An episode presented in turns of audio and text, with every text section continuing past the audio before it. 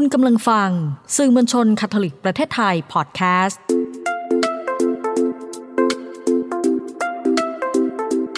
ซ่อนไว้ในจังหวะชีวิตพอดแคสต์ที่จะพาให้คุณไปพบกับคุณค่าที่ซ่อนไว้ระหว่างการเดินทางชีวิตกับคุณพ่ออนุชาชัยเดช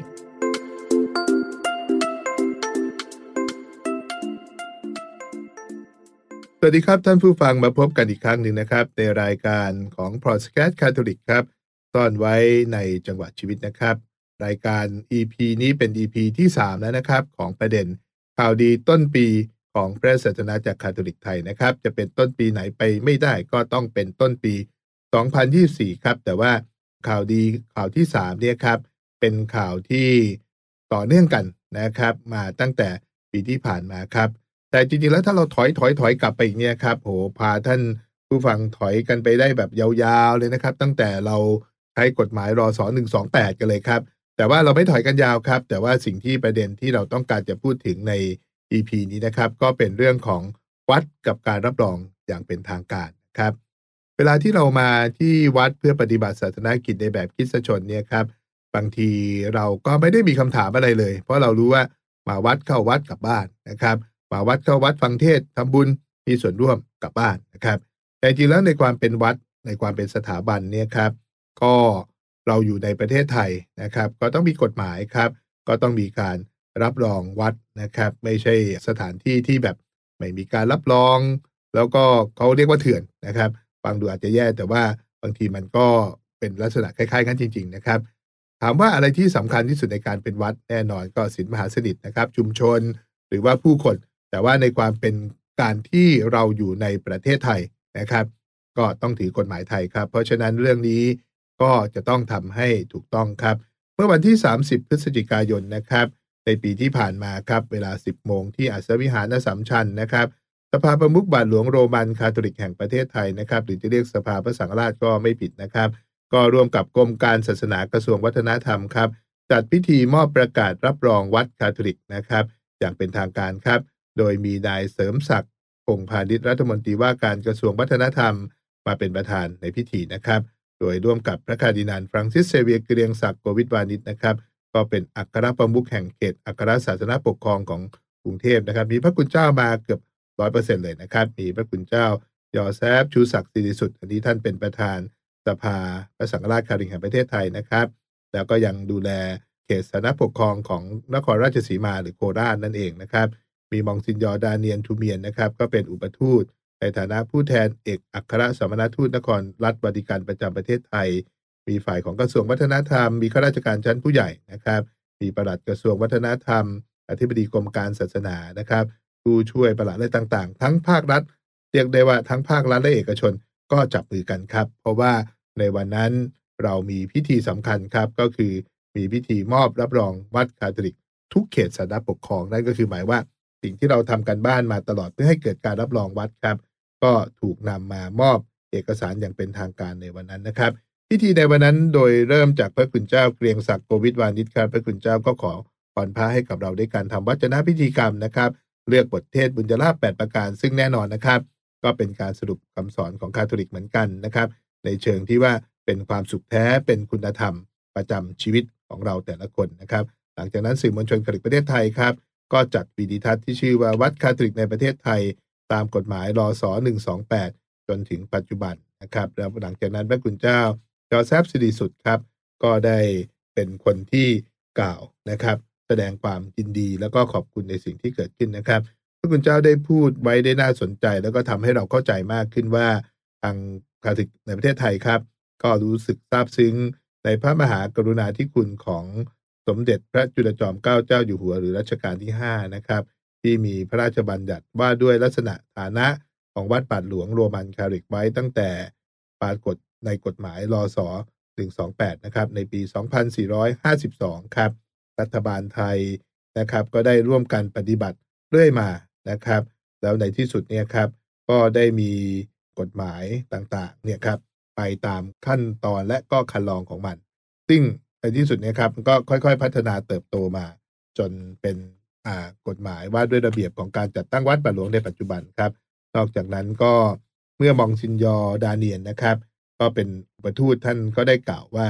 วัดคาริกเนี่ยนะครับ มีจุดที่น่าสนใจ เพราะว่าเราไม่ได้เน้นการประกอบพิธีอย่างเดียวนะครับ แต่ยังเป็นศูนย์รวมชุมชนนะครับ ด้านการศึกษาด้านสังคมสงเคราะห์มีที่เพาะบ่มคุณธรรมนะครับ มีการร่วมมือสร้างสรรค์ เพื่อพัฒนาสังคมไทย สิ่งเหล่านี้มันเป็นสิ่งที่เกิดขึ้นมาช้านานแล้วครับ หลังจากนั้นนะครับนายชัยพลสุขเอี่ยมอธิบดีกรมการศาสนาก็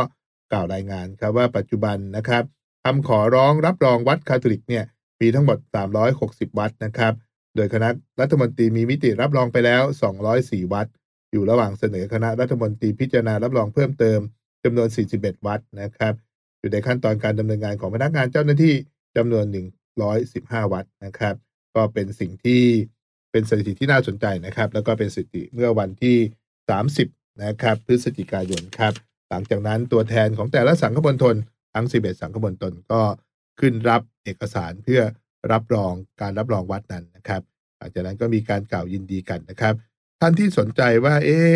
การจัดตั้งวัดและการรับรองวัดคาริกตามกฎหมายไทยเนี่ยนะครับ เริ่มต้นขึ้นตั้งแต่เมื่อไหร่นะครับ เราเริ่มต้นขึ้นตั้งแต่ปีคริสตศักราช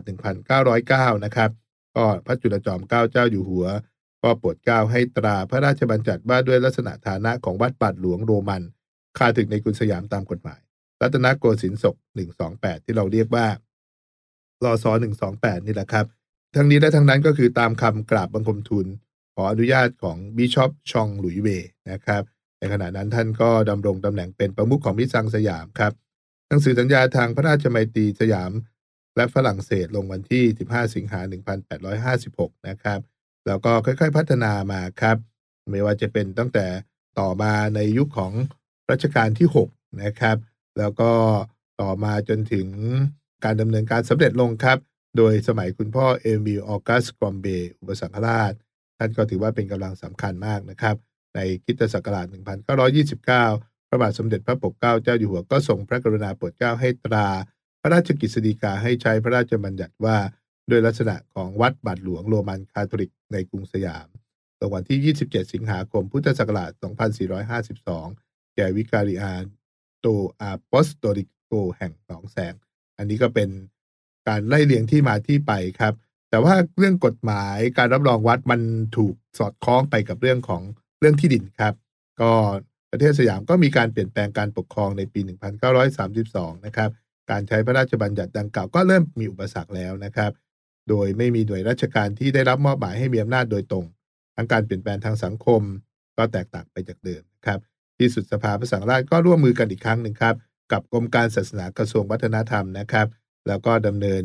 การต่างๆนะครับ ตามพระราชบัญญัติแล้วก็ให้เป็นไปตามจดหมายสอดคล้องกับสภาพของสังคมปัจจุบัน โดยมีการร่วมงานกันครับ ของฝ่ายรัฐบาล แล้วก็ฝ่ายพระศาสนาจักรครับทำเรื่องนี้มา 2 ปีเลยนะครับ จนมีการประกาศใช้อันนี้สำคัญครับ ระเบียบสำนักนายกรัฐมนตรีว่าด้วยแนวทางในการพิจารณาในการจัดตั้งวัดบาทหลวงโรมันคาทอลิก พุทธศักราช 2564 นะครับ มีกฎเกณฑ์การจัดตั้งวัด มีกฎเกณฑ์การรับรองวัดนะครับ แล้วก็กรมศาสนาก็มีหน้าที่โดยตรงที่จะช่วยกันกับทางฝั่งของคาทอลิกนะครับ เพื่อทำเรื่องนี้ให้สำเร็จลงในที่สุดนะครับ แล้วก็แน่นอนนะครับ การรับรองวัดนั้น ก็จะต้องค่อยๆดำเนินต่อไป แล้วก็ยังเหลืออีกหลายวัดทีเดียวนะครับ แต่การรับรองวัดนี้เองครับ ก็ทำให้เรารู้สึกในฐานะที่เราเป็นพระศาสนาจักรในประเทศไทยอยู่ในกฎหมายไทย เพื่อดำเนินการให้ถูกต้องตามหลักของกฎหมายไทยแล้ว ความสุขความชื่นชมยินดีความชัดเจนก็เกิดขึ้นโดยไม่ต้องรู้สึกว่า เอ๊ะมันเป็นวัดเถื่อนไหมเอ๊ะมันถูกต้องไหมเอ๊ะมันไปสอดรับกับความเป็นประเทศไทย ความเป็นกฎหมายความเป็นพระศาสนาจักรยังไงนะครับ ทิศทางที่ดีและถูกต้องมากไปกว่านั้นก็คือ ทิศทางของความร่วมมือกัน แล้วก็ทำวัดคาทอลิกนั้น ให้เป็นพื้นที่ที่เราจะใช้เผยแพร่ ความดีงาม ความสุขสันติสุขพระธรรมคำสอนของหลักปฏิบัติทางศาสนาคริสต์ต่อไปครับ เป็นไงกันบ้างครับข่าวดีต้นปีของศาสนจักรคาทอลิกไทยครับไหนๆฟังเรื่องวัดแล้วครับ แถมด้วยบทเพลงที่ชื่อว่ากำยานนะครับ เป็นบทเพลง cover ของคุณพ่อสุทธิปุงคละนันครับ แน่นอนนะครับ เนื้อหานั้น โอ้ซาบซึ้งกินใจครับ เพราะว่าขอให้คำภาวนานั้นเป็นดังกำยานที่ลอยว่องฟ่องฟูขึ้นไปหาพระเบญเจ้า และมันเป็นสิ่งที่เปรียบเทียบให้เห็นว่า เราอาจจะไม่สามารถลอยล่องฟ่องฟูขึ้นไปหาพระเบญเจ้าได้นะครับ แต่โดยอาศัยควันของกำยานนั่นเอง เราจะถวายชีวิตของเรา เราจะถวายกิจการงานต่างๆ หน้าที่ของเราร่วมไปกับสิ่งที่เป็นน้ำพระทัยของพระองค์ครับ หยิบเรื่องที่ซ่อนไว้มาบอกเล่าหยิบเรื่องราวดีๆ มาแบ่งปันกันนะครับข่าวดีรับต้นปี 2024 ของพระศาสนาจักริกไทยเหลืออีกหนึ่งสัปดาห์เท่านั้นนะครับลองฟังกันครับว่าเราจะขมวดปมให้ข่าวดีที่มีมากมายนั้น จบลงยังไงในเดือนมกราคมครับ สัปดาห์นี้ลาไปก่อนนะครับ สวัสดีครับ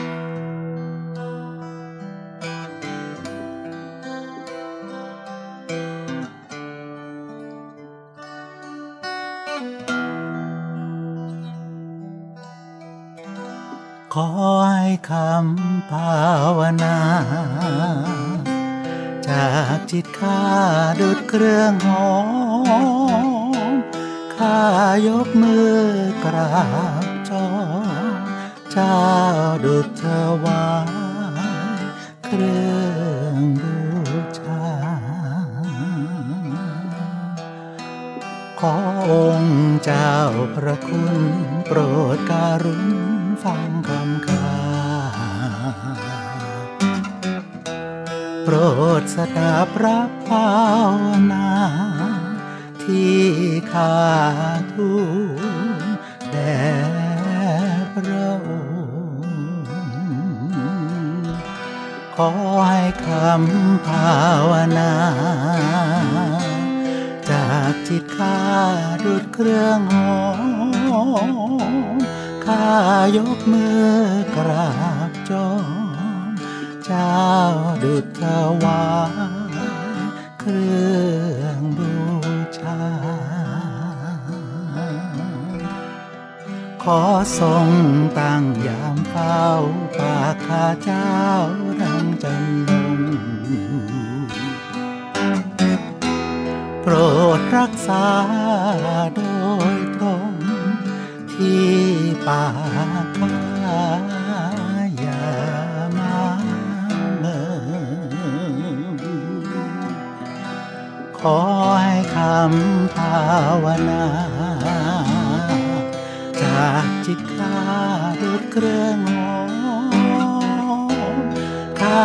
ยกมือกราบน้อมเจ้าดุจ